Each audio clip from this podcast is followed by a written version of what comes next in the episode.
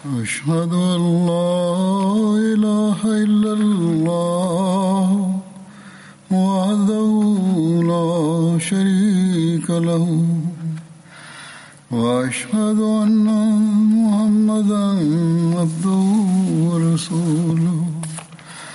أما بعد فأعوذ بالله من الشيطان الرجيم. بسم الله الرحمن الرحيم. الحمد لله رب العالمين. الرحمن الرحيم. مالك يوم الدين. إياك نعبد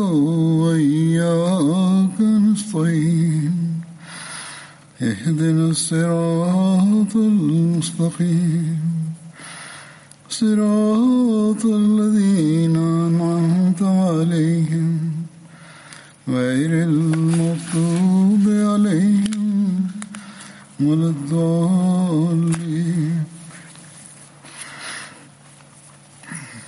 இன்று ஹசரத் அலி பின் அபி தாலிப் அவர்களின் நற்குறிப்பில் இருந்து தொட- தொடங்குகிறேன் நேர்வழியில் என்ற ஹலீஃபாக்கள் பற்றி கூறுகின்றேன் ஹதரத் அலி பின் அபி தாலிப் பின் அப்துல் முத்தலிப் பின் ஹாஷிம் இவரது தந்தை அப்துல் மனாஃப் இவரது சுட்டுப்பெயர் அபு தாலிப் ஆக இருந்தது தாயார் பெயர் ஃபாத்திமா பின் தாசத் பின் ஹாஷிம் ஆகும் நபித்துவம் கிடைக்க பத்து ஆண்டுகள் முன்பு பிறந்தார்கள் ஹசரத் அலி ரஜிலான்ஹு உடைய தோற்றம் பற்றி வருகிறது இவர்கள் உயரம் நடுத்தரமானது கண்கள் கருப்பாக இருந்தன இவரது உடல் கனத்து தோள்கள் பறந்து இருந்தன.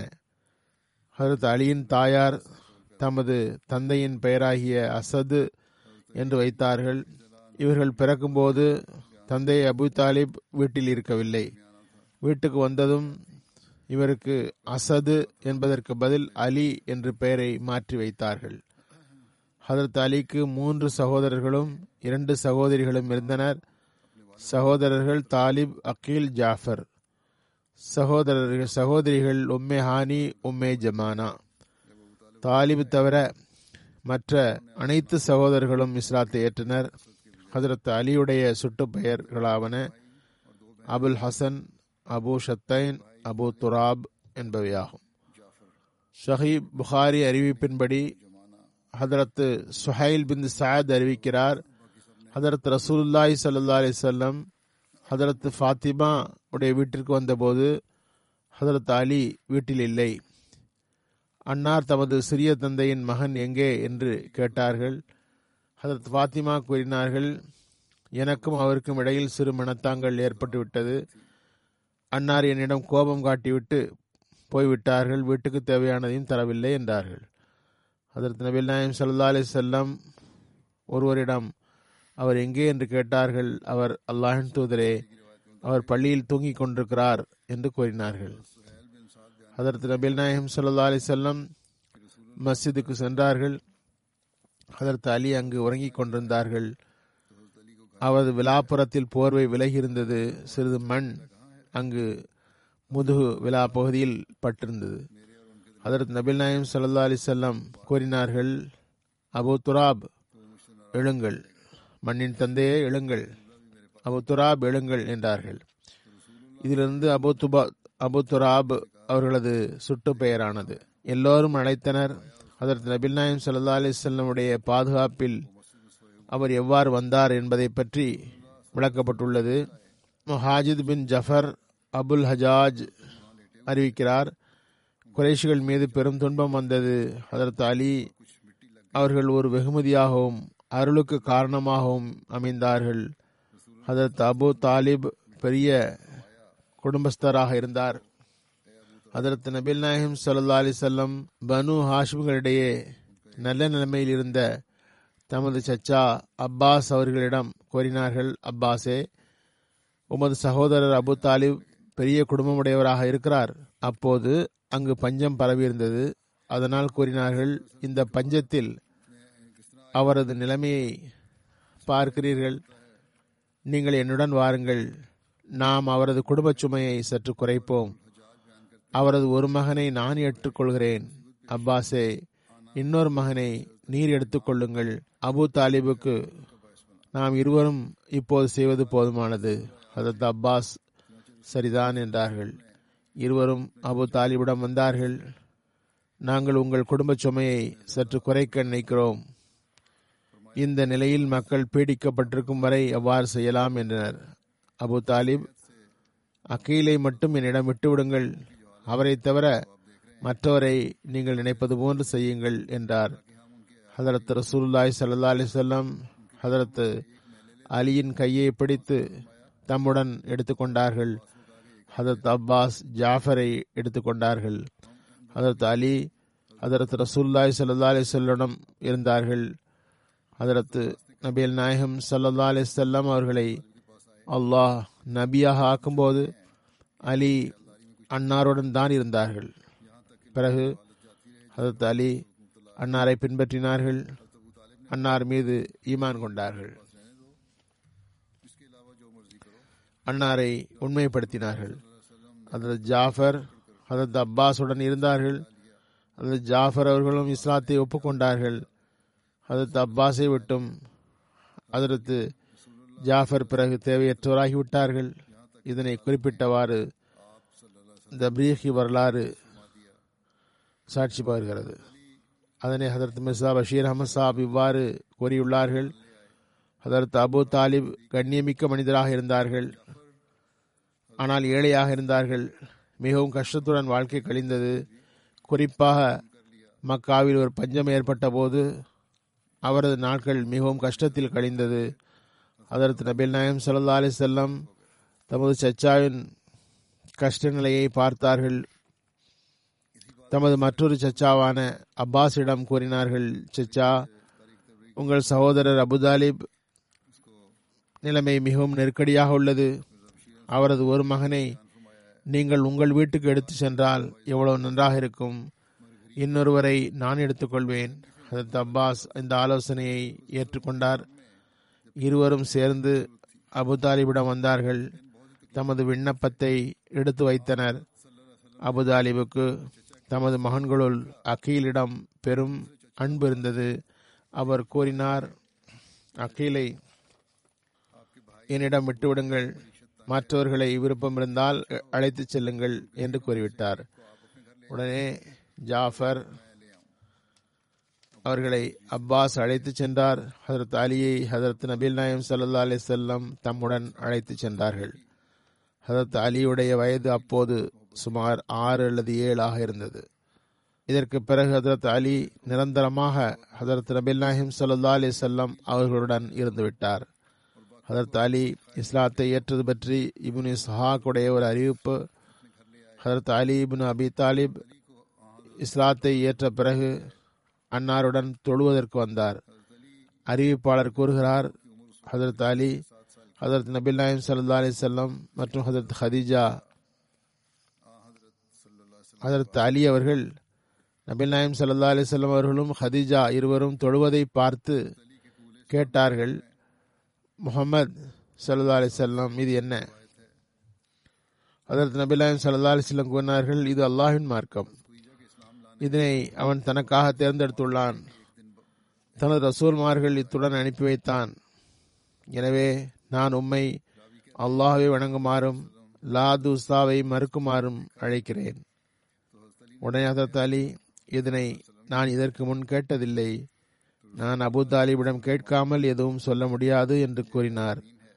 ஹதரத் நபில் நாயம் சல்லா அலி செல்லம் அதனை விரும்பவில்லை. அதாவது நாம் நமது விபத்தை அறிவிக்கும் முன்னர் அது வெளிப்படுவதை விரும்பவில்லை. எனவே அன்னார் கூறினார்கள் ஹதரத் அலி நீர் இஸ்லாத்தை ஏற்காவிடனும் கூட அதனை மறைவாக வைத்திரும். ஹதரத் அலி ஓரிரவு கழித்தார். பிறகு அல்லாஹ் ஹதரத் அலியை இஸ்லாத்தில் இணைத்தான். மறுநாள் காலையில் ஹதரத் நபில் நாயம் சல்லா அலிசல்லம் சமூகத்தில் வந்து கூறினார் முகமதே சல்லா அலிசல்லம் நீங்கள் நேற்று இரவு என்ன விஷயம் கூறினீர்கள்? அதற்கு நபில் நாயம் சல்லா செல்லம் கூறினார்கள் நீர் சாட்சி கூற வேண்டும். அல்லாஹுவை தவிர வேறு வணங்கு பொருள் இல்லை என்றும் அவன் ஒருவன் என்றும் அவனுக்கு இணை இல்லை என்றும் சாட்சி கூற வேண்டும். லாத் உஸ்தாவை நிராகரிக்க வேண்டும். அல்லாஹ் இணை வைப்பதை விட்டும் விலகி இருக்க வேண்டும். அதற்கு அலி அவ்வாறே செய்தார். இஸ்லாத்தை ஏற்றார்கள். அதற்கு அலி அபுதாலிபின் மீது கொண்ட பயத்தால் மறைவாக ஹதரத் நபில் நாயம் சல்லா அலி செல்லம் அவர்களிடம் வருவார். தமது இஸ்லாத்தை மறைத்து வைத்திருந்தார் என்று வருகிறது. ஆனால் அலி அன்னாருடன் தான் தங்கியிருந்தார்கள். ஆனால் சீரத்து காபாவில் உடைய அறிவிப்பு இது. ஹதரத் ஹதீஜாவுக்கு பிறகு முதன் முதலில் ஈமான் கொண்டவர் ஹதரத் அலி ஆவார்கள். அப்போது அலியுடைய வயது பதிமூன்றாக இருந்தது. மற்ற அறிவிப்புகளில் பதினைந்து பதினாறு பதினெட்டு என்றெல்லாம் வருகிறது. வரலாற்று எழுதுபவர்கள் இன்னொரு சர்ச்சையையும் செய்துள்ளார்கள். ஆண்களில் முதலில் யார் ஈமான் கொண்டார்கள்? ஹதரத் அபுபக்கரா ஹதரத் அலியா அல்லது ஹதரத் சைதா? சிலர் இக்கேள்விக்கு இவ்வாறு தீர்வும் வழங்கியிருக்கிறார்கள். குழந்தைகளில் ஹதரத் அலி பெரியவர்களில் அபுபக்கர் அடிமைகளில் ஹதரத் சயித் என்று.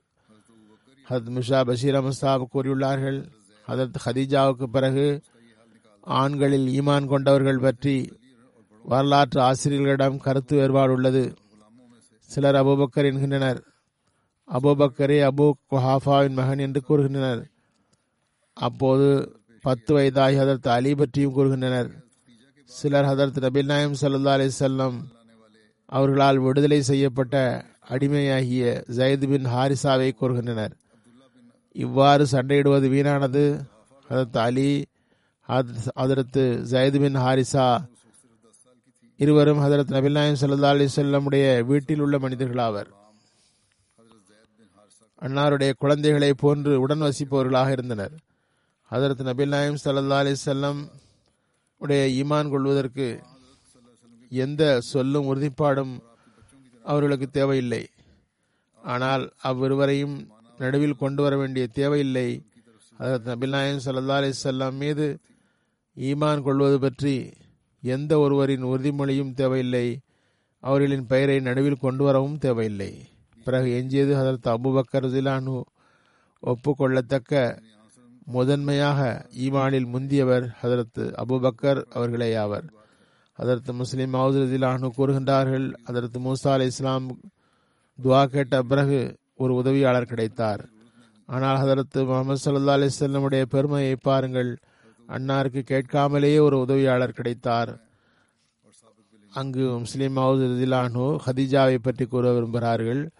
கூறுகின்றார்கள் ஹதீஜா அதற்கு நபீல் நாயம் சல்லா அலிஸ்லமுடைய உதவியாளராக இருந்தார்கள். கூறுகின்றார்கள் பாருங்கள் அல்லாஹின் மகிமையை பாருங்கள். கேட்காமலே உதவியாளர் கிடைத்து விட்டார் அன்னாரின் மனைவி. அவருக்கு ஹதரத் நபீல் நாயம் சல்லா அலிசல்லம் மீது அளவற்ற அன்பு இருந்தது. எல்லோரை விட முதலில் அன்னார் மீது ஈமான் கொண்டார்கள். ஒவ்வொருவரின் மார்க்கம் மற்றும் கொள்கையில் அவரவர் சுதந்திரமானவர். எவரையும் பலவந்தமாக நம்ப வைக்க இயலாது. எனவே ஹசரத் நபி அல்லாஹிம் சல்லா அலிசல்லம் தமது முதல் வகையை பற்றி குறிப்பிட்டதும் அன்னார் ஒப்புக்கொண்டிருக்க மாட்டார்கள் என்பதும் சாத்தியமே. சற்று யோசித்து அடியெடுத்து வைக்கிறேன் என்று கூற முடியும். ஆனால் அவ்வாறு நடக்கவில்லை. அதத் ஹதீஜா எந்த தாமதமும் இடைவெளியும் இன்றி மறுமொழியும் இன்றி அன்னாரின் வாதத்தை ஒப்புக்கொண்டார்கள். ஹதரத் நபி நாயம் சல்லா அலிசல்லமுடைய கவலை ஹதத் ஹதீஜா ஒருவேளை ஈமான் கொல்லாமலும் போய்விடலாம் என்பதாக இருந்தது. ஹதரத் நபி நாயம் சல்லா அலிஸ்லம் மீது முதலில் ஈமான் கொண்டது ஹதத் ஹதீஜா ரசில்லான் ஆவார்கள். அப்போது அல்லாஹ் அர்ஷிலிருந்து கூறினான் அலை சல்லாஹு பி காஃபின் அப்தோ முகமது சல்லா அலிஸ்லாம் முகமதே ஹதிஜாவின் மீது உமக்கு அன்பு நேசம் உள்ளது. உமது உள்ளத்தில் எண்ணம் உள்ளது. ஹதிஜா இதனை விட்டுவிடக் கூடாதே. நீர் இவ்வாறு ஒரு கவலையில் இருந்தீர். ஹதிஜா என்னை ஈமான் கொள்ளவாரா இல்லையா என்று கவலைப்பட்டீர். ஆனால் நான் உமது தேவையை நிறைவேற்றி தந்தேனா இல்லையா? முஸ்லிமாவது கூறுகின்றார்கள் வீட்டில் இறைவனின் வகி பற்றிய பேச்சு வந்தபோது ஜயத் பின் ஹாரிஸ் என்ற அன்னாரின் அடிமை முன்னால் வந்து அல்லாஹின் தூதரே நான் உங்கள் மீது ஈமான் கொள்கிறேன். பிறகு அலி அப்போது அன்னாருக்கு பதினோரு வயதுதான் ஆகியிருந்தது. அவர் அப்போது முற்றிலும் சிறுவராக இருந்தார்கள். வாசலில் நின்று இந்த உரையாடலை கேட்கின்றார்கள். அதரத் நபில் நாயகம் சல்லா அலி செல்லம் மற்றும் அவர்களது மனைவிக்கு இடையில் நடந்த உரையாடலை கேட்கிறார்கள். அன்னாரிடமிருந்து தூது செய்தி இறைவனிடமிருந்து தூது செய்தி வந்துள்ளது என்றதும் கூறிய புத்தி கொண்ட அந்த குழந்தையாகிய உள்ளுக்குள் நன்மையை கொண்ட ஹதரத் அலியுடைய நன்மையின் உணர்வுகள் பொங்கி எழுந்தன. அடக்க முடியவில்லை. அந்த அலியின் உணர்வுகள் மிகவும் உயர்வாக இருந்தன. ஆனால் அது நெஞ்சுக்குள் பொதிந்திருந்தது. அந்த அலியிடம் அல்லாஹ் ஏற்றுக்கொள்ளும் பண்பை வழங்கியிருந்தான். அவருக்கு இதுவரை அதற்கான வாய்ப்பும் கிடைத்ததில்லை. இப்போதும் இப்போது பார்த்தார்கள். நமது எண்ணங்கள் பொங்கி எழும் வேலை வந்துவிட்டது. நமது எண்ணங்கள் வளர்ந்து எழும் நேரம் வந்துவிட்டது. அவர்கள் பார்த்தார்கள் இறைவன் நம்மை அழைக்கின்றான் என்று நினைத்தார்கள். அந்த குழந்தையாகி அலி கட்டளிடப்பட்ட நெஞ்சுடன் வெட்கப்பட்டவாறு முன்னால் வந்து கூறினார் அல்லாஹின் தூதரே நான் உண்மையாக ஈமான் கொள்கிறேன். ஜைதி ஈமான் கொண்ட விஷயத்தில் நானும் ஈமான் கொள்கின்றேன். தாரிக் திப்ரியில் எழுதப்பட்டுள்ளது. தொழுகை நேரம் வந்தால் ஹசரத் நபில் நாயம் சல்லா அலி செல்லம் மக்காவில் ஒரு மலை பொதும்புக்கு செல்வர். ஹதரத் அலியை அன்னார் தமது சச்சா அபுதாலிப் மற்றும் பிற சச்சாக்களுக்கு தெரியாமல் மறைத்து அழைத்து செல்வார்கள். அங்கு இருவரும் தொழுவார்கள். மாலையில் திரும்பி வருவார்கள். இந்த தொடர் இவ்வாறே சென்றது. ஒரு நாள் அபு தாலிப் இருவரும் தொழுது கொண்டிருப்பதை பார்த்து விட்டார் அதற்கு நபில் நாயம் சல்லா அலி செல்லமிடம் கேட்டார் எனது சகோதரரின் மகனே இது என்ன மார்க்கம்? நான் பார்க்கின்ற இது என்ன மார்க்கம்? எதனை பின்பற்றி இவ்வாறு செய்கிறீர்கள்? அதற்கு நபில் நாயம் சல்லா அலி செல்லம் கூறினார்கள் எனது சச்சாவே இது அல்லாஹுடைய மார்க்கம். அவனது மலக்குகளின் மார்க்கமாகும். அவனது ரசூல்மார்களின் மார்க்கமாகும். நமது தந்தை ஹதரத் இப்ராஹிம் அலி இஸ்லாமுடைய மார்க்கமாகும். இவ்வாறோ அல்லது இதை போன்றோ கூறினார்கள். மேலும் கூறினார்கள் அல்லாஹ் என்னை எழுப்பியுள்ளான். நீங்கள் இதனை கேட்க எல்லோரையும் விட அதிகம் உரிமை படைத்தவர்களாவீர்கள். நான் உங்களிடம் போதனை செய்கிறேன். நான் இந்த நேர்வழியின் பக்கம் அழைக்கின்றேன். இதற்கு நீங்கள் தகுதி படைத்தவர். என்னை ஏற்றுக்கொள்ளுங்கள். எனக்கு உதவி செய்யுங்கள். இவ்வாறு அன்னார் அபு தாலிபிடம் கூறினார்கள். உடனே அபு தாலிப் எனது சகோதரர் மகனே நான் எமது மூதாதையர் இருந்த மார்க்கத்தை விட சக்தி பெறவில்லை. ஆனால் அல்லாஹின் மீது ஆணை நான் உயிரோடு இருக்கும் வரை நான் விரும்பாத எந்த கஷ்டமும் உம்மை வந்தடையாது. அதத் முசா பஷீர் அஹமது சாப் இந்த சம்பவத்தை இவ்வாறு கூறுகின்றார்கள். ஒரு முறை மக்காவில் ஒரு மலை பொதும்பில் ஹதரத் நபில் நாயன் சல்லா அலி செல்லம் மற்றும் ஹதரத் அலி தொழுது கொண்டிருந்த போது திடீரென்று ஹதரத் அபு தாலிப் அங்கு வந்தார். அபு தாலிபுக்கு அதுவரை இஸ்லாம் பற்றி எதுவும் தெரியாது. எனவே அவர் மிகவும் வியப்புடன் அக்காட்சியை கண்டு கொண்டிருந்தார். தொழுகையை அன்னார் முடித்ததும் சகோதரர் மகனே இது என்ன மார்க்கம்? என்றார். அதற்கு நபில் நாயம் சல்லா அலி செல்லம் கூறினார்கள் சச்சாவே இது இறை மார்க்கம். மற்றும் இப்ராஹிமின் மார்க்கமாகும். அன்னார் சுருக்கமாக இஸ்லாம் பற்றி கூறி அவருக்கு அழைப்பு விடுத்தார்கள். ஆனால் அபுதாலிப் கேழ்வர்மாறு கூறி அதனை விலக்கிவிட்டார். அதாவது நான் எனது மூதாதையர் மார்க்கத்தை விட இயலாது. பிறகு தமது மகனை பார்த்து கூறினார்கள் மகனே நிச்சயமாக நீ முகமது சல்லா அலி செல்லம் உதவியாளராக இரு. அவர் நன்மையை தவிர வேறு எதன் பக்கமும் உண்மை அழைக்க மாட்டார் என்ற உறுதி எனக்கு உள்ளது. அல்லாவுடைய கட்டளைக்கு ஏற்ப ஹதரத் நபில் நாயம் சல்லா அலிசல்லம் அவர்கள் தமது உறவினர்களை எச்சரிக்குமாறு கட்டளை வந்தது. அது பற்றி திருக்குறானில் இவ்வாறு வருகிறது. ஹசரத் பாரா பின் ஆசிப் அறிவிக்கின்றார்கள். ஹசரத் நபில் நாயம் சல்லா அலி செல்லம் மீது வான்சிர் அஷீரத்தக்கல் அக்ரபீன் நீர் உமது குடும்பத்தினருக்கு எச்சரிக்கை செய்யும் என்ற கட்டளை இறங்கியதும் ஹதரத் நபில் நாயகம் சல்லா அலி செல்லம் ஹதரத்து அலியே ஒரு சாவு அளவுக்கு ஆட்டிறைச்சி தயார் செய்வீராக என்று கூறினார்கள். ஒரு அறிவிப்பில் சாவு என்பதற்கு பதில் மூத் என்ற சொல் வருகிறது. ஒரு சாவு என்பது நாலு மூத்தாகும். அதாவது ரெண்டரை சேர் விட சற்று கூட குறைய இருக்கும். ரெண்டரை கிலோ என்று கூறலாம். இவ்வாறு வருகிறது. கூபா மற்றும் ஈராக்கில் உடைய என்பது எட்டு மூத் ஆகும். அதாவது நாலு சேர் அல்லது நாலரை சேர். எவ்வாறு இருப்பினும் இவ்வளவு அளவுதான். நாலு அல்லது நாலு சேர் அளவு அதாவது குடும்பத்தினரை அழைத்து அவர்களுக்காக உணவு தயார் செய்தார்கள். நமக்காக பெரிய பாத்திரத்தில் பால் தயார் செய்யும். பிறகு பனு முத்தலிபுடைய மக்களை ஒன்று கூட்டுங்கள் என்று சொன்னார்கள். நான் அவ்வாறே செய்தேன். மக்கள் கூடினர். அவர்கள் நாற்பது பேர் இருந்தனர். அதனை விட ஒன்று கூடவோ குறையவோ இருக்கலாம். அவர்கள் அவர்களில் அன்னாரது சச்சா அபு தாலிப் ஹம்சா ஹதரத் அப்பாஸ் அபு லஹப் ஆகியோர் இருந்தனர். நான் அவர்களுக்கு முன்னால் உணவு நிரம்பிய பெரிய பாத்திரத்தை வைத்தேன். நபி சொல்லா அலிசல்லாம் மாமிச துண்டு ஒன்றை எடுத்து பற்களால் கடித்து அதனை பாத்திரத்தில் பர்க்கத்துக்காக வைத்து விட்டார்கள். அல்லாஹின் பெயர் கூறி உண்ணுங்கள் என்று கூறினார்கள். மக்கள் நன்றாக உண்டார்கள். நான் அவர்களை அவர்களுக்காக எடுத்து வைத்ததை ஒருவர்தான் உண்ண முடியும். பிறகு பால் அருந்துமாறு கூறினார்கள். அவர்கள் அதனை நன்றாக அருந்தினார்கள். அவர்கள் அருந்தியது அங்கு ஒருவர் அருந்தக்கூடியதே ஆகும். பிறகு நபி சொல்லா அலிசல்லாம் வந்தவர்களிடம் சிறிது உரை நிகழ்த்த விரும்பினார்கள். உடனே அபுலஹப் விரைவாக கூறினார் உங்களது நண்பர் உங்களிடம் என்ன சாகசம் செய்கிறார்? என்றது மக்கள் சிதறி போய்விட்டனர். அதற்கு நபி நாயம் சல்லா அலிசல்லாம் எதுவும் பேசவில்லை பேச முடியவில்லை. மறுநாள் அதற்கு நபில் நாயம் சல்லா அலிசல்லாம் ஹதரத் அலியிடம் அலியே நேற்று செய்தது போன்று இன்னும் தயார் செய்க என்றார்கள். ஹதரத் அலி கூறினார்கள் நான் அவ்வாறே செய்தேன். மக்கள் ஒன்று கூடினர். அதற்கு நபில் நாயம் சல்லா அலிசல்லம் நேற்று செய்தது போன்றே பர்க்கத்திற்காக செய்தார்கள். பிறகு அவர்கள் அனைவரும் உண்டார்கள் குடித்தார்கள். அப்போது ஹதரத் நபில் நாயம் சல்லா அலிஸ்லாம் கூறினார்கள் பனு அப்துல் முத்தலிப் நான் அரபு நாட்டில் எந்த இளைஞரையும் இதனைவிட சிறந்த காரியம் ஒன்றை கொண்டு வந்ததில்லை. அதனை நான் உங்களுக்கு கொண்டு வந்துள்ளேன். நான் உங்களிடம் உலகம் மற்றும் ஆகிரத்துக்குரிய விஷயங்களை கொண்டு வந்துள்ளேன். பிறகு மேலும் கேட்டார்கள் இதில் எனக்கு எவர் உதவி செய்வார்? எல்லோரும் அமைதியாக இருந்தார்கள்.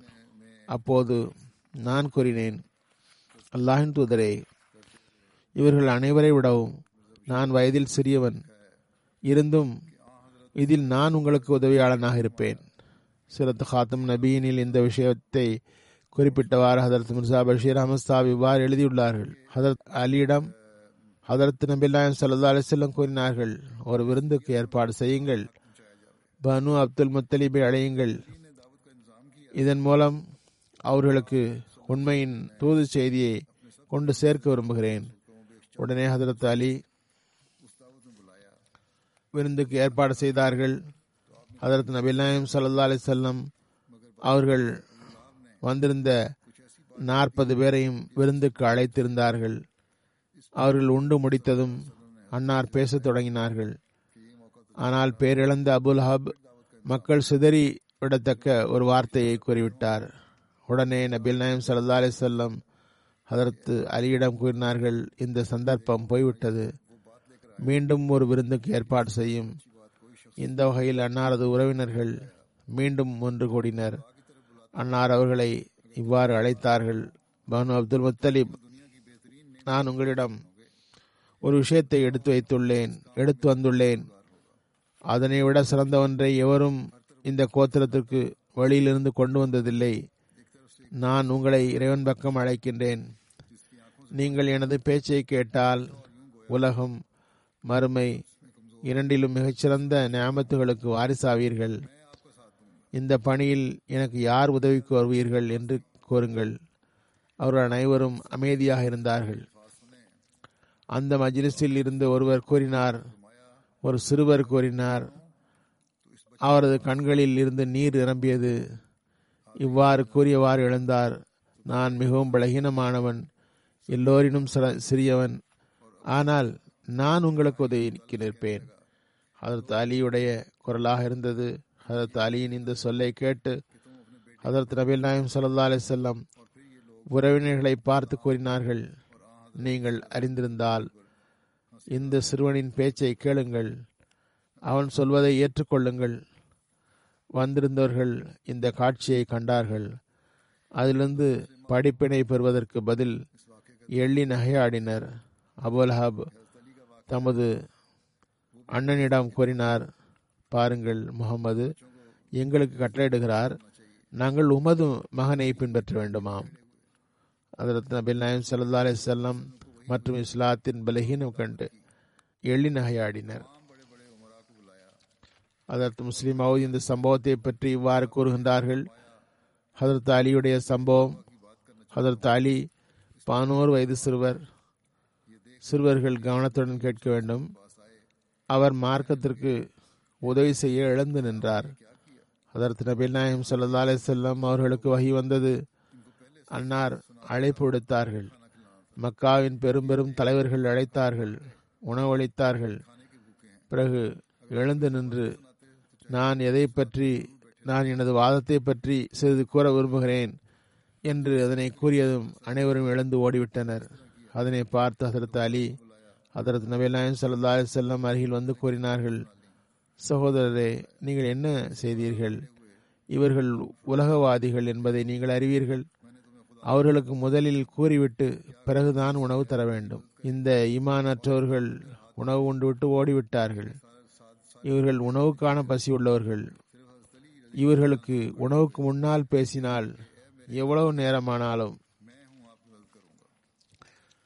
அமர்ந்திருப்பார்கள். பிறகு அவர்களுக்கு உணவு வழங்கினார்கள். இந்த வகையில் நபி சொல்லா அலி செல்லம் நபி நாயம் சல்லா அலி செல்லம் அவ்வாறே செய்தார்கள். எவ்வாறு இருப்பினும் அவர்களை அழைத்தார்கள் சிறிது பேசினார்கள் பிறகு உணவளித்தார்கள். எழுந்திருந்தவாறு கூறினார்கள் மக்களே நான் உங்களிடம் இறைவனின் விஷயங்களை எடுத்து வைத்துள்ளேன். உங்களில் எவராவது இப்பணியில் எனக்கு உதவிக்கு வர முடியுமா? இப்பணியில் எனக்கு கைகோர்ப்பவர்கள் யார்? மக்காவின் பெரிய மனிதர்கள் நிறைய இருந்தனர். அதற்கு அலி மட்டும் எழுந்து நின்று எனது சகோதரரின் மகனே நான் உங்களுக்கு உதவி செய்வேன். ஆனால் இது சிறுவர் என்று கருதினர்.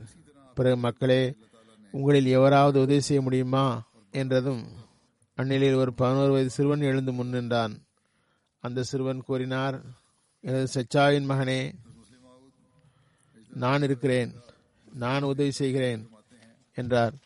அதற்கு நபில் நாயம் சல்லா அலி செல்லம் அவர்கள் புரிந்து கொண்டார்கள் அல்லாஹ்விடம் இளைஞன் இந்த பதினோரு வயது சிறுவனே மற்றவர்கள் அனைவரும் வயதானவர்களும் குழந்தைகளுமாக இருக்கிறார்கள்.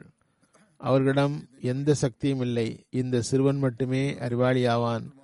இதனை உணர்ந்து அன்னார் ஹதரத் அலியை அழைத்து சென்றார்கள். பிறகு அதே அலி இறுதி வரை அன்னாருடன் இருந்தார்கள்.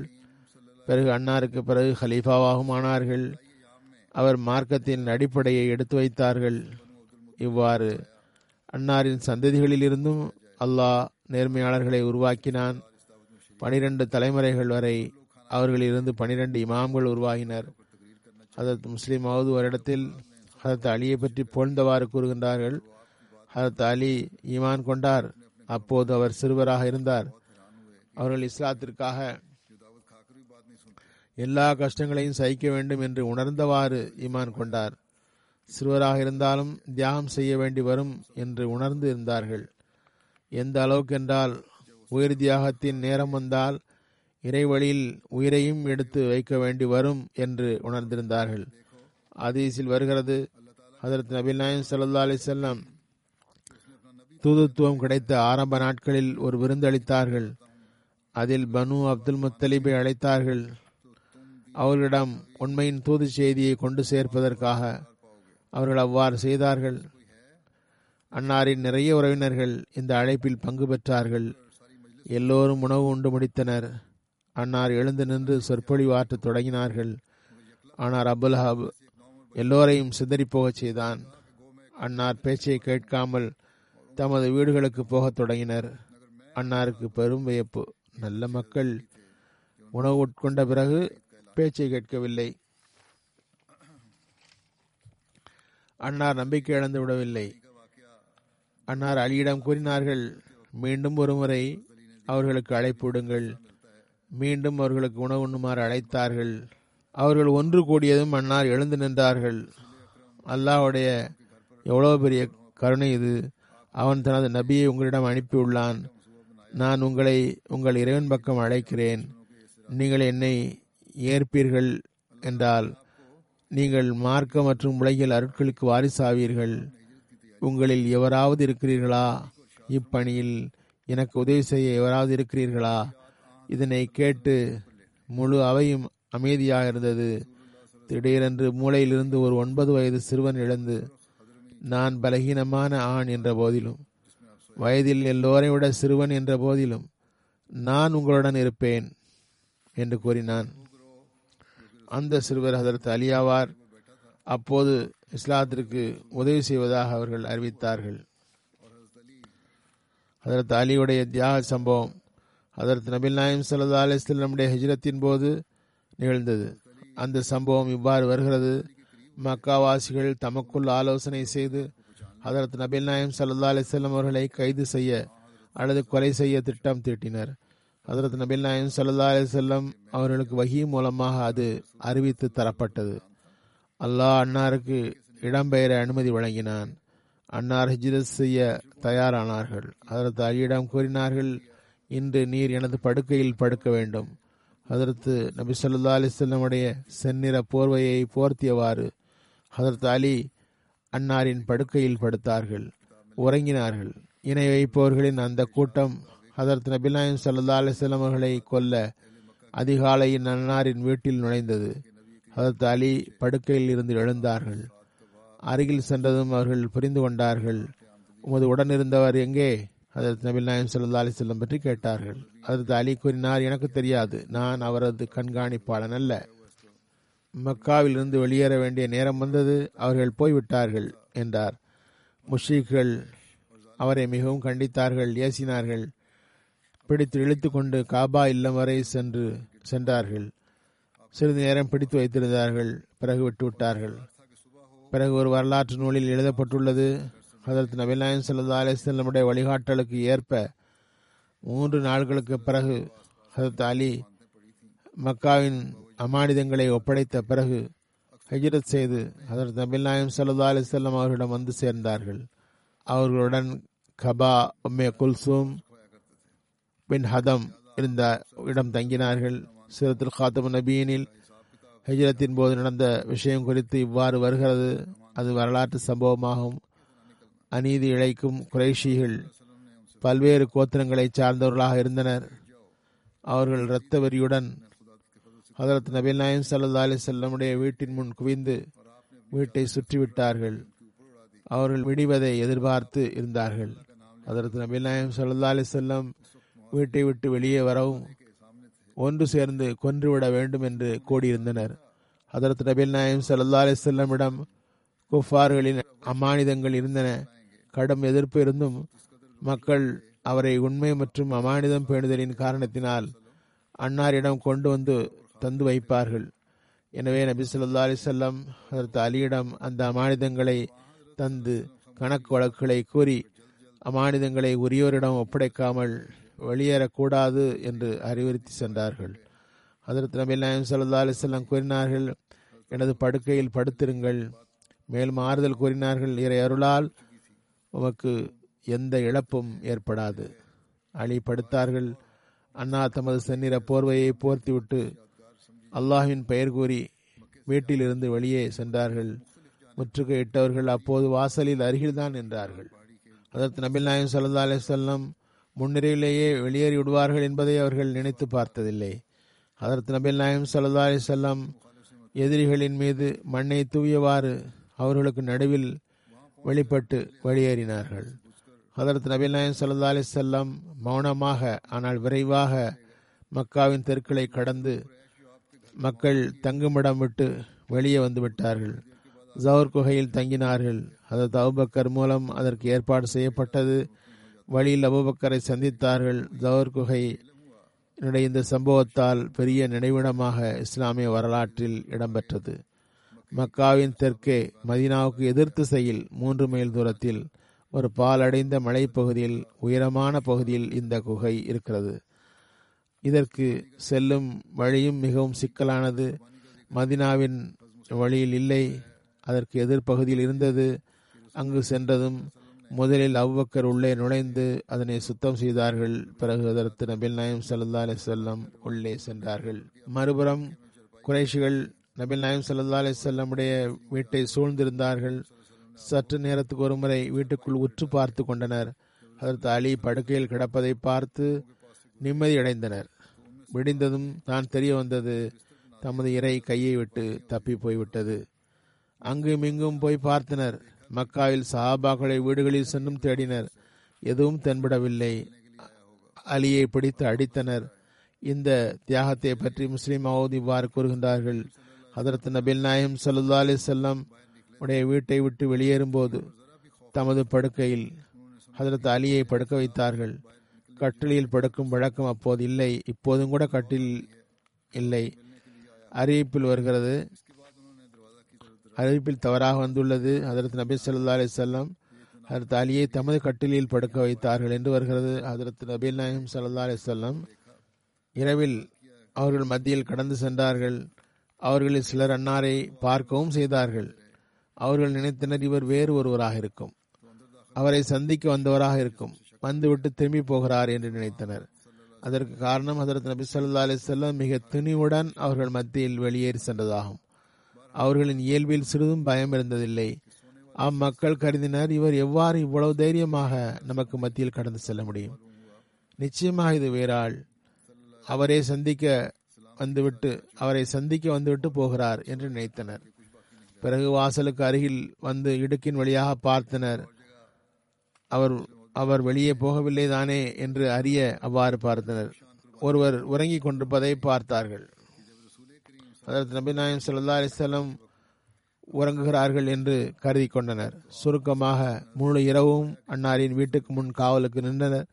சரியான நேரம் என்று கருதி உள்ளே நுழைந்து பார்த்தனர். உடல் அமைப்பில் சந்தேகம் வந்திருந்தால் முகத்திலிருந்து துணியை விலக்கி பார்த்திருப்பார்கள். முகம் திறந்திருந்தது. பிறகுதான் தெரிய வந்தது. உறங்கியவர் ஹசரத் அலி. ஹசரத் நபில் நாயம் சல்லா அலிஸ்லாம் இல்லை. அப்போதுதான் தெரிய வந்தது. அதற்கு நபி நாயம் சல்லா அலிசல்லாம் அமைதியுடன் வெளியே போய்விட்டார்கள் என்றதும் அவர்களிடம் தோல்வியை தவிர வேறு எதுவும் மிஞ்சவில்லை. இன்னொரு இடத்தில் ஹதரத் முஸ்லிமாவது கூறுகிறார்கள் அல்லா தாலா ஹதரத் அலிக்கு மகத்தான தியாகம் செய்ய வாய்ப்பை தந்தான். ஹதரத் நபில் நாயம் சல்லா அலிசல்லம் இரவில் வீட்டிலிருந்து வெளியேற விரும்பிய போது அன்னார் ஹசரத் அலியிடம் கூறினார்கள் எனது படுக்கையில் படுங்கள். அவர்கள் உள்ளே பார்த்தால் ஒருவர் உறங்குகிறாள் என்று தோன்ற வேண்டும். அதற்கு நபில் நாயம் சல்லா அலிசல்லம் இரவில் அவர்கள் மத்தியில் கடந்து சென் அவர்கள் முற்றுகையிட வேறு எங்கும் போய்விடக்கூடாது. அப்போது ஹதரத் அலி ஒருபோதும் இவ்வாறு குறவும் இல்லை அல்லாவின் தூதரே உயிருக்கு அருகில் குறைஷிகள் இளைஞர்கள் கையில் ஆயுதம் ஏந்தி சுற்றி நிற்கிறார்கள். காலையில் தெரிய வரும் அவர் வெளியே போய்விட்டார் என்றால் பிறகு என்னை நோக்கி கொலை செய்து விடுவார்களே என்னை தாக்கி கொலை செய்து விடுவார்களே என்று கூறவில்லை. மாறாக மிகவும் திருப்தியுடன் ரசூல் கரீம் சல்லா அலி செல்லமுடைய படுக்கையில் படுத்தார்கள். அன்னார் தமது போர்வையை அவர் மீது போர்த்தி விட்டார்கள். காலையில் குறைஷிகள் பார்த்தனர். முகமது சல்லா அலி செல்லம் அவர்களுக்கு பதில் ஹதரத் அலி படுக்கையில் இருந்து எழுந்திருந்திருக்கிறார்கள் அவர்கள் தமது தோல்வியை தோல்வியால் தம்மையே கடிந்து கொண்டார்கள். ஹதரத் அலியை பிடித்து அடிக்கவும் செய்தனர். அதனால் என்ன ஆகப் போகிறது? இறை விருப்பம் நிறைவேறியது? முகமது சல்லா அலி செல்லம் நிம்மதியாக வெளியே போய்விட்டார்கள். அப்போது ஹதரத் அலிக்கு என்ன தெரியும்? இந்த ஈமானுக்கு பதிலாக என்ன கிடைக்கவிருக்கிறது என்று அவர்களுக்கு என்ன தெரியும்? அல்லாதான் அறிந்திருந்தான் இந்த தியாகத்திற்கு பதிலாக ஹதரத் அலி மட்டுமே கண்ணியம் பெறப்போவதில்லை. அலியின் சந்ததிகளும் கூட கண்ணியம் பெறப்போகின்றனர். இந்த வகையில் ஹதரத் அலி மீது அல்லாஹ் செய்த முதல் அருள் அன்னாருக்கு ஹதரத் ரசூல்லாய் சல்லா அலி செல்லமுடைய மருமகன் ஆகும் வாய்ப்பு தந்தான். இரண்டாவது ஹதரத் ரசூல்லாய் சல்லா அலி செல்லமுடைய உள்ளத்தில் பெரிய நேசம் உருவாகியது. அன்னார் பலமுறை ஹதரத் அலியை பாராட்டி உள்ளார்கள். எவ்வாறு இருப்பினும் ஒரு சம்பவத்திற்கு பல விளக்கங்களை எடுத்து வைப்பேன். வரலாற்றின்படி ஒரு சம்பவம் தான் ஆனால் பல்வேறு வகையில் விளக்குகிறேன். காரணம் அதன் விளக்கம் விரிவுரை பல புதிய விவரங்கள் அதன் மூலமாக தெரிய வரும். புதிய கோணத்தில் எடுத்து வைக்கப்படுகிறது. அதன் பல அம்சங்கள் அதனால் தெரிய வரும். அல்லாஹ் ஒரு சஹாபி அல்லது ஒரு நபர் அல்லது அலியுடைய பல பெருமைகள் முன்வந்தன. பார்க்கும்போது ஒரே சம்பவம் பல்வேறு இடத்தில் எடுத்து வைப்பது போன்று தோன்றும்.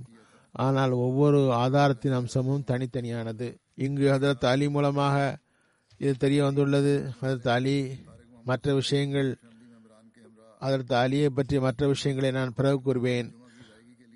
இப்போது சில மர்ஹூம்களுடைய நற்குறிப்பை கூறுவேன். அவர்களில் முதலாவது தாஹிர் மஹமூது சாஹப் ஷஹீத். தாரிக் மஹமூத் சாஹுடைய மகன். கானாவுடைய மட்புளு சா என்ற நன்கானா மாவட்டத்தைச் சார்ந்த ஊரைச் சார்ந்தவர். இவரை அகமதி எதிரிகள் இருபது நவம்பர் ரெண்டாயிரத்தி இருபது கடந்த ஜும்மா தொழுகைக்கு பிறகு ஃபயரிங் செய்து ஷஹீதாக்கி விட்டார்கள் இன்னா லில்லாஹி ஒயின்னா இலஹி ராஜூன் விவரப்படி ஷஹீத் மர்ஹூம் தமது தந்தை தாரிக் மஹமூத் மற்றும் தமது குடும்பத்துடன் இருபது நவம்பர் அன்று ஜிம்மா தொழுவதற்காக தமது பெரிய தந்தை கண்ணியத்திற்குரிய ஷாரத் ஹபீஸ் சாஹாப் உடைய வீட்டில் கூடியிருந்தார்கள். ஜும்மா தொழுகைக்கு பிறகு சுமார் இரண்டரை மணிக்கு வீட்டுக்கு செல்ல வெளியே வந்தார்கள். தெருவில் இருந்த மஹது என்ற பெயரை கொண்ட பதினாறு வயது இளைஞன் பிஸ்டலை வைத்திருந்து அதனால் சுட்டான். அதில் தாஹிர் மஹமூத் சாப் அந்த இடத்திலேயே ஷஹீதாகிவிட்டார்கள். இந்நாள் இல்லாஹி இந்நாளி ராஜூன் ஷஹீத் மர்ஹூமுடைய வயது முப்பத்தி ஒன்று. இந்த தாக்குதலில் ஷஹீத் மர்ஹூமுடைய தந்தையார் தாரிக் மஹமூத் சாப் வயது ஐம்பத்தி ஐந்து முன்னாள் சதுர் செக்ரட்டரி மால் அவருடைய தலையில் குண்டு பாய்ந்து ஆஸ்பத்திரியில் சிகிச்சையில் உள்ளார். ஷஹீத் மர்ஹூமுடைய பெரிய தந்தை சையது அகமது மக்ஷூத் சாப் வயது அறுபது சதர் ஜமாத்து. அடுத்து தையூப் அகமது சாப் என்ற ஹுத்தாமுல் அஹமதியாவுடைய ஜயீம் இருபத்தாறு வயது போன்றோர் துப்பாக்கி சூட்டினால் காயமுற்றனர். தையூப் அகமது சாப் சிறிது நேரம் ஆஸ்பத்திரியில் இருந்து சிகிச்சை பெற்ற பிறகு சரியாகிவிட்டார். ஷஹீதுடைய தந்தையார் அதிக காயமுற்றிருக்கிறார். தாக்குதல் நடத்தியவர்கள் ரெண்டு மேகசீன் சுட்ட பிறகு மூன்றாவது மேகசீன் லோடு செய்யும் போது பிடிக்கப்பட்டான். எவ்வாறு இருப்பினும் எதிர்ப்பின் புதிய வடிவம் இப்போது ஆரம்பித்துள்ளது. சிறு வயது பையன்களை தோண்டி தாக்குதல் தொடுக்க வைக்கின்றனர். பிறகு நீதிமன்றத்தில் இவர்கள் வயது பக்குவம் வந்தவர் நல்ல என்று நீதிமன்ற மன்றத்தில் கூறி தண்டனையை குறைக்குமாறு கூறலாம். அல்லது தண்டனையை மன்னிக்கப்படலாம் என்று நினைக்கின்றனர். இவ்வாறு பல்வேறு முறைகளை கையாளுகின்றனர். பிறகு கூறுகின்றனர் எங்கள் மீது புகார் வேண்டாம். நாங்கள் கடுமை காட்டவில்லை. அகமதிகள் மீது அநீதி இழைக்கவில்லை என்கின்றார்கள். மறுபுறம் ஷஹாதத் நடக்கிறது. பிறகு வழக்குகள் போடப்படுகின்றன. சில அரசு அதிகாரிகள் பலவந்தமாக வழக்குகள் பதிவிடுகிறார்கள். அல்லாஹ் இவர்களுக்கு அறிவை தருவானாக. இல்லை என்றால் இவர்களை பிடிப்பானாக. மர்ஹூமுடைய குடும்பத்தில் அகமதியத்து இவரது தந்தை வழி பாட்டனார் ஹக்கீம் முகமது இப்ராஹிம் சாஹப் மூலமாக வந்தது. இவர் தமது மற்ற குடும்ப உறுப்பினர்களும் பதிமூன்று வயதில் இரண்டாம் ஹலிஃபத்துல் மசீ காலத்தில் பையத் செய்திருந்தார்கள். ஷஹீது இஸ்லாமிய காலேஜ் லாகூரில் எஃப்எஸ்சி செய்தார். பிறகு ரெண்டாயிரத்தி பதிமூன்றில் ரஷ்யாவில் எம்பிபிஎஸ் டிகிரி வாங்கினார். தற்போது பிஎம்சி பரீட்சைக்கு தயார் செய்து கொண்டிருந்தார். ஃபசுலே உமர் ஆஸ்பத்திரியில் பணி செய்து வந்தார். ஷயீத் மர்ஹூம் நிறைய சிறப்புகளை கொண்டவர். ஹிலாஃபத்துடன் அளவு கடந்த நேசம் இருந்தது. ஜமாத்து பொறுப்பாளர்கள் தலைமையக பிரதிநிதிகளை மிகவும் மதிப்பார். ஜமாத்து ஏதாவது பணி கொடுத்தால் உடனடியாக வந்து விடுவார். ஹுத்தாமுல் அஹமதியா உடைய காயிது என்ற முறையில் சேவை செய்ய வாய்ப்பு பெற்றார். பல்வேறு நோயாளிகளை தமது காரில் வைத்து ஆஸ்பத்திரியில் கொண்டு வந்து சேர்த்திருக்கிறார். எப்போதும் சேவையில் முன்னிற்பார் ஜமாத் அல்லாதவருடனும் இவ்வாறே நடந்து கொள்வார். ஜமாத்து அல்லாத பல நல்ல மக்கள் இந்த நிகழ்வுக்காக இரங்கல் தெரிவித்துள்ளனர். இந்த குடும்பம் நீண்ட காலமாக எதிர்ப்பை சந்தித்து வருகிறது. ஆயிரத்தி தொள்ளாயிரத்தி எழுபத்தி நாலில் எதிரிகள் ஷஹீதுடைய தந்தை வழி பாட்டனாருடைய கடையை கொளுத்தி விட்டார்கள். தந்தையார் தாரிக் மஹமூத் சாப் அவர்களை இரண்டாயிரத்தி ஆறில் எதிரிகள் அநியாயமாக சித்திரவதை செய்தார்கள். சில நாள் முன்பு ஷஹீத் மர்ஹூம் உடைய தந்தையார் கடை வீதியில் செல்லும்போது துப்பினார்கள். இந்த வகை செயல்களை அவருடன் நிரந்தரமாக்கிவிட்டனர். இவ்வாறு இருப்பினும் அவர் அங்கு இருந்தார். சிதாக்கத்து அகமது சாபும் பல்லி செனட்டரஸ் பர்க் ரஷ்யா எழுதுகிறார். கல்வியின் வாழ்வில் பெரும்பகுதியை ரஷ்யாவில் காசான் தாரஸ்தான் கழித்தார். வெற்றிகரமான டாக்டராக பாகிஸ்தான் வந்தார். கூறுகிறார் டாக்டர் தாஹிர் மஹமூத் சாப் கல்வி கற்கும் காலத்தில் ஜமாத்தில் மிகவும் தூய தொடர்பு வைத்திருந்தார். ஜிமாத் தொழுகை சந்தா வழங்கல் விஷயத்தில் முறையாக இருந்தார்.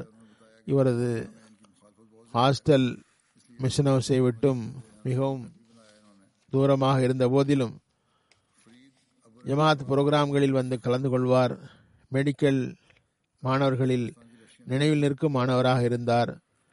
இங்கிலீஷ் கல்வி கற்கக்கூடிய மொழியாக இருப்பினும் சுய ஆர்வத்துடன் ரஷ்யன் மொழியில் நல்ல திறமை பெற்றிருந்தார். காசானில் ஹாஸ்டலில் தங்கி இருந்த அனைவரும் அறிந்த விவரமாவது அவர் அகமதியாவார் என்பது. அதனால் எதிர்ப்பும் சந்திக்க வேண்டி வந்தது. பாகிஸ்தான் மாணவர்களும் இருந்தனர். அவர்கள் ஜமாத்தின் மீது மிகவும் கடுமை காட்டினர். ஆனால் அவர்களிடமும் வாய்ப்பு கிடைத்தால் தப்லீக் செய்வார். இப்போது பாகிஸ்தான் வந்திருந்தார். இங்கு என்னை சந்தித்துள்ளார். மெட்ப்ளூ ஜானில் கடும் எதிர்ப்பு இருந்தது. எனவே ரப்பாவுக்கு மாற வேண்டும் என்றார். இங்கு ரப்பாவில் வீடு கட்டியுள்ளார். ஃபர்தா போரோகோய் முஃப் முஃப்காசான் தாதஸ்தான் உடைய ரஷ்யா அகமதிகள் கூறுகின்றார்கள். ரஷ்யன் மொழியில் விரைவில் நிறைய கற்றுவிட்டார். நல்லியல்பு கொண்டவர் நல்ல குணநலங்கள் உடையவர் எப்போதும் புன்னகையுடன் இருப்பார். மர்ஹூம் நினைவாக தந்தை தாரிக் மஹமூத் சாப் தவிர தாயார் ஷஹீம் அख्தர் சாஹிபா சகோதரர்கள் காசிம் மஹமூத் சாஹிப் ஜெர்மனியில் இருக்கிறார். இவர் சகோதரி ஃபாயிசா மஹமூத் சாஹிபா இவர் நசீர் அகமது சாவுடைய மனைவியாக இருக்கிறார். இவர் ஜெர்மனியில் இருக்கிறார். இவர்கள் இவரது நினைவாக இருக்கிறார்கள். அல்லாஹ் ஷஹீத் மர்ஹூமுடைய தகுதியை உயர்த்துவானாக. ஜன்னத்துல் ஃபிர்தோஸில் உயர்ந்த இடம் அளிப்பானாக. காயமற்றவர்களுக்கு சுகம் தருவானாக. விரைவில் பூரண சுகம் தருவானாக. எல்லாரையும் இவ்வாறாக இவ்வாறான செயல்களிலிருந்து காப்பானாக. இந்த காயமற்றவர்களை தமது அருள் மற்றும் ரஹமத்தை வழங்குவானாக. எல்லா உறவினர்களுக்கும் வழங்குவானாக. அடுத்த ஜனாசா கண்ணியத்திற்குரிய ஜமாலுத்தீன் மஹமூத் சாப் சலாலியோனில் நேஷனல் ஜெனரல் செக்ரட்டரியாக இருந்தார். மூன்று நவம்பர் அன்று நெஞ்சு வழியால் வஃத் ஆகிவிட்டார் இந்நாள் இல்லாஹி இன்னா இலை ராஜூன். மருகும் கடந்த பதினாறு வருடமாக ஜெனரல் செக்ரட்டரியாக தொண்டு செய்கிறார். அல்லாஹின் அருளால் மூசியாக இருந்தார். சயீதுர் ரஹ்மான் சாப் மிஷனரி இன்சார்ஜ் எழுதுகிறார். இவரது பல சிறப்புகளுடன் பெரிய சிறப்பு எல்லா அகமதிகளையும் சமுதாயம் இனம் என்றில்லாமல் ஒரே குடும்பத்தை போன்று மாற்றுவதில் செயல் முன்மாதிரியாக காட்டுபவராக இருந்தார். மிகவும் ஞானத்துடனும் தூய்மையுடனும் பணி செய்தார். சுமார் இரண்டாயிரம் பேர் இவரது ஜனாசா தொழுகையிலும் நல்லடக்கத்திலும் பங்கு பெற்றனர். இந்த சந்தர்ப்பத்தில் அரசுடைய இரண்டு சீஃப் ஆர்மி ஸ்டாஃப் ஸ்ராலியோன் பல்வேறு பார்லிமெண்ட் உறுப்பினர்கள் பேராமௌண்ட் சீஃப் இருபது அரசு உயர் அதிகாரிகள் கலந்து கொண்டனர். முபாரக் தாஹிர் சாப் செக்ரட்டரி நுஸ்ரத் ஜஹான் எழுதுகிறார் மர்ஹூம் மிகவும் தூயவர் அர்ப்பணிப்பு உள்ளம் கொண்டவர். உள்ளம் உயிர் மூலமாக ஜமாத்திற்கு தொண்டு செய்தார். மிக நீண்ட காலம் ஜமாத் செக்ரட்டரியாக பணி செய்தார். அஹமதியா பிரிண்டிங் பிரஸ் சிராலியோனுடைய நாயப் மேனேஜராகவும் இருந்தார். மர்ஹூம் கானாவுடன் தொடர்புடையவர். இவரது தந்தை கண்ணியத்திற்குரிய இப்ராஹிம் கூக்கு மஹமூத் சாஹாப் அவர்களை மௌலானா நசீர் அகமது முபஷீர் சாப் கல்வி களத்தில் சேவை செய்ய சிராலியோன் அனுப்பினார். அவர் முபாரக் தா சாஹாப் எழுதுகிறார் பதிமூன்று வருடம் ஜமால் சாஹாப் என்னுடன் ரோக்கோபூரில் இருந்தார். அவரது தந்தையார் அவரை அங்கு அனுப்பியிருந்தார் அவர் தொடக்கத்தில் இருந்தே மார்க்கப்பற்றுள்ளவராக இருந்தார். தொழுகை ஜமாத்துடன் மற்றும் பிற ஜமாத் சேவைகளில் முன்னின்றார். ரோகோபூர் ஹுத்தாமுடன் சேர்ந்து தப்லீக் மற்றும் மார்க்கத்தை பரப்பும் பணி செய்தார். உஸ்மான் தாலி சஹாப் இன்சார்ஜ் ரக்கீம் பிரஸ் அவர்கள் கூறுகிறார்கள் ஜமாலுத்தீன் மஹமூத் சாப் எனக்கு முன்னர் மிக நீண்ட காலம் இன்சார்ஜாக இருந்தார். அவருடன் பனிரெண்டு வருடம் கழித்துள்ளேன். அக்காலத்தில் ஒருபோதும் நீ சிறியவன் அனுபவமற்றவன் என்று வெளிப்படுத்தியதில்லை. எப்போதும் கண்ணியமாக நடத்துவார். நீங்கள் முபல்லிக் ஆவீர்கள் உங்களை ஹலிபத்துல் மசி நியமித்திருக்கிறார்கள் என்று கூறுவார். ஒருபோதும் கட்டுப்படாமல் இருந்ததில்லை. கட்டுப்படுதலும் எளிமையும் அவரிடம் நிறைந்திருந்தது. வேலை கொடுத்தால் உடனே செய்ய ஆரம்பிப்பார். எல்லா முயற்சியும் செய்து உடனே முடித்து விடுவார். கூறுகின்றார் நான் இவரிடம் நிறைய கற்றுக்கொண்டிருக்கிறேன் தினமும் தடங்களின்றி தாஜத் தொழுவார். ஜமாத்துடன் தொழுவதில் பேணுதல் உள்ளவர். தொழுகை மிக அழகாக இருக்கும். பொறாமை ஏற்படும். மிகவும் உருக்கத்துடன் தொழுவார். ஹலாஃபத்துடன் பெரும் நேசம் இருந்தது. ஹொத்பா ஜுமாவை மிகவும் மரியாதையுடன் உட்கார்ந்து கேட்பார். பிறகு எழுதுகிறார்கள் சிராலியோன் கல்ச்சர் படி ஜமாலுத்தீன் சாஹாப் பல சிறுவர்களை தமது வீட்டில் வைத்து அவர்களுக்கு படிப்பு செலவுக்கு உதவி வந்துள்ளார். அதில் பலர் நல்ல பொறுப்பில் இருக்கிறார்கள். அவர்கள் மிகவும் மரியாதை மற்றும் அன்புடன் அவரை நினைவு கூறுகின்றனர். நவீது கமர் சாப் முரப்பி எழுதுகிறார். ஜமாத்துடைய திட்டங்களில் உடனடியாக பங்கெடுப்பார். தமது பெற்றோர் குடும்பத்தார்கள் மற்றும் பிற பெரியவர்கள் பெயரால் தரிக்க ஜிதீத் வக்வே ஜிதியுடைய தொகையை கூட்டி தியாகம் செய்வார். எப்போதாவது சொந்த ஊராக ஆகிய ருக்காப்பூர் வந்தால் பணிகள் இருந்த போதிலும் குறித்த நேரத்தில் தொழுகைக்கு வருவார். பொதுவாக மகரிபி இடையில் மக்களுக்கு ஜமாத்து போதனைகளை கூறி ஹிலாஃபத்தி அஹமதியாவின் முக்கியத்துவம் மற்றும் பர்க்கத்துகள் பற்றி விரிவாக அழகாக எடுத்துரைப்பார். இவரது வஃபாத்து செய்தி கேட்டு அகமதி அகமதி அல்லாதவர்கள் எல்லோரும் கண்கள் நனைந்தன. இவரது ஜனாசாயில் பெரிய எண்ணிக்கையில் மக்கள் கலந்து கொண்டார்கள். சுற்றி இருப்பவர்கள் மட்டுமின்றி தூரத்திலிருந்தும் மக்கள் வந்தார்கள். மர்ஹூமுக்கு இரண்டு மனைவி முதல் மனைவியிடம் இருந்து பிரிந்து விட்டார். குழந்தை அந்த முதல் மனைவி மூலமே இருந்தது. ரெண்டு மகள்கள் ரெண்டு மகன்கள். ஒரு மகனுக்கு திருமணம் ஆகிவிட்டது. மகள் ஆஸ்திரேலியாவில் இருக்கிறார். மற்றவர்கள் கானாவில் படிக்கிறார்கள். இருவர் கானாவிலும் ஒருவர் சிராலியோனிலும் படிக்கிறார்கள். இரண்டாவது மனைவியிடம் குழந்தை இல்லை. எவ்வாறு இருப்பினும் மர்ஹூமுடன் மன்னிப்பு மற்றும் கருணையின் நடைமுறை காட்டுவானாக. இவருடைய குழந்தைகள் கூட அதனை தொடர்வதற்கு தொகை தருவானாக. அடுத்த ஜனாசா இவ அமத்துசலாம் சாஹிபா. இவர் கண்ணியத்திற்குரிய சௌத்ரி சலாஹுத்தீன் சாப் என்ற முன்னாள் நாசிர் நாசிம் ஜாய்தாத் மற்றும் மஷேர் கானூனி ரப்பாவுடைய மனைவி. பத்தொன்பது அக்டோபர் அன்று வஃத் ஆகிவிட்டார் இன்னால் இல்லாஹி இன்னா இலை ராஜுவோன் இவரது கணவர் சலாஹுத்தீன் சாஹாப் ஹதரத் மசீமது அலி இஸ்லாமுடைய சஹாபி ஹதரத் சௌதரி அப்துல்லா கான் சாப் மற்றும் ஹதரத் ஜமுனா பேபி உடைய தந்தை வழி பேத்தி இவரது தந்தை வழி பாட்டனார். தந்தை வழி பாட்டியார் இருவரும் சுக்குட சாபி ஆவார்கள். இவரது மகன் நயீமுத்தீன் சாப் கூறு எழுதுகிறார் இவன் எனது வாழ்வில் என்னிடம் நிரந்தரமாக பதிந்துள்ள விஷயம் எனது தாயாருடைய தொழுகையில் உள்ள கவனம். இவரது வலுவான செயலாக இருந்தது. எங்களையும் கடுமையாக அதனை பேண வைப்பார். எங்கள் வீடு செயலளவில் ஹாஸ்டல் போன்றிருந்தது. அதிகமான உறவினர்கள் கல்விக்காக எமது வீட்டில் தங்கியிருந்தார்கள். பல பல வருடங்கள் தங்கியிருந்து படிப்பார்கள். எமது தாயார் எப்போதும் அவர்களை கவனம் செலுத்தக்கூடிய விஷயம் உறவினர்கள் தொழுகையை பேண வேண்டும் என்பதாகும். எல்லா பிள்ளைகளுக்கும் குரான் ஓத சொல்லித் தருவார்கள். பெரிய பிள்ளைகளுக்கு ஆசிரியர் நியப்பம் நியமிப்பதும் உண்டு.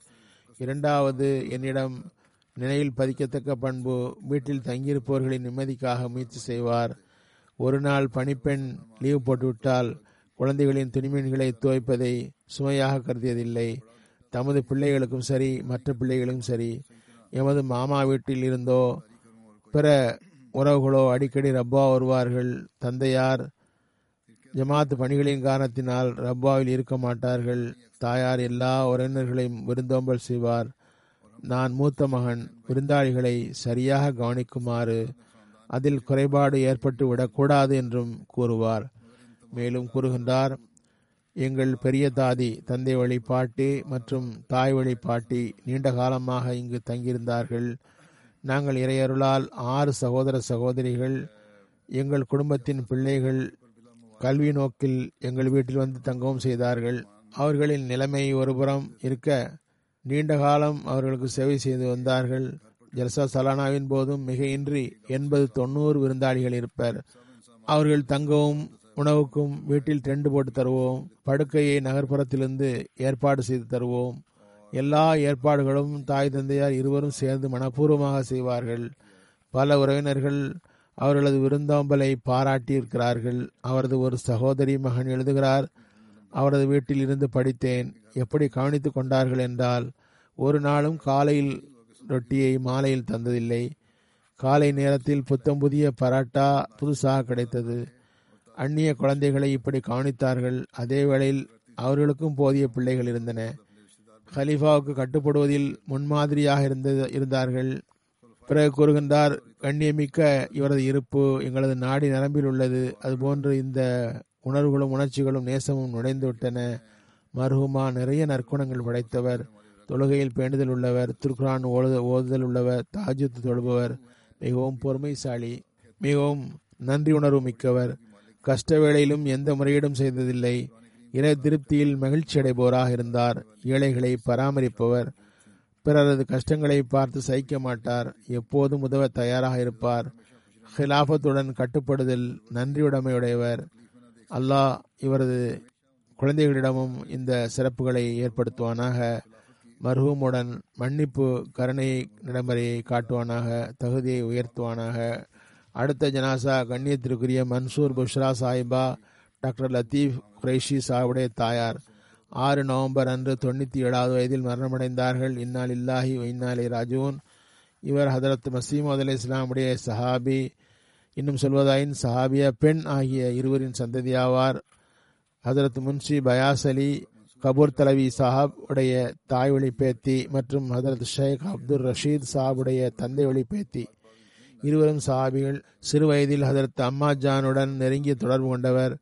மருகுமாவுடைய நினைவாற்றல் குறைவு இருந்தும் தொழுகையை மறந்ததில்லை. ஹொத்பா ஜும்மா எம்டிஏவில் முறையாக கேட்பார். ஒரு நல்ல விசுவாசமிக்க பெண் மர்ஹூமா. அல்லாஹின் அருளால் மூசியாவாவார். நான் கூறியது போன்று டாக்டர் அப்துல் லத்தீப் சாப் குரைஷி உடைய தாயார் ஆவார் கடந்த நாட்களில் குரைஷி சாப் மற்றும் அவரது மனைவி சௌஹத் கோகர் சாஹிபா இருவருமே மறைந்து விட்டார்கள். அவ்வாறு அவ்விருவரும் உயிருடன் இருக்கும்போதே டாக்டர் சாப் அவரது மனைவி இருவரும் நிறைய சேவை செய்திருக்கிறார்கள். எவ்வாறு இருப்பினும் இவரது வாழ்நாளிலேயே அவ்விருவரும் மரணித்து விட்டனர்.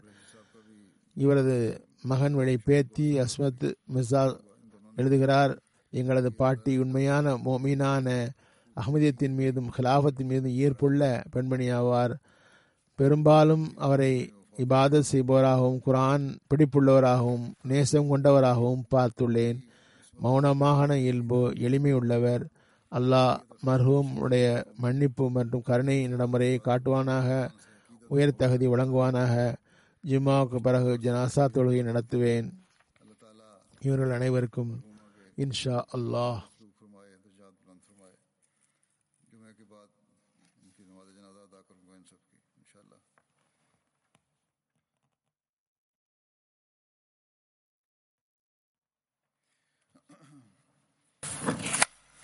الحمد لله الحمد لله نحمده ونستعينه ونستغفره ونؤمن به ونتوكل عليه ونعوذ بالله من شرور أنفسنا ومن سيئات أعمالنا.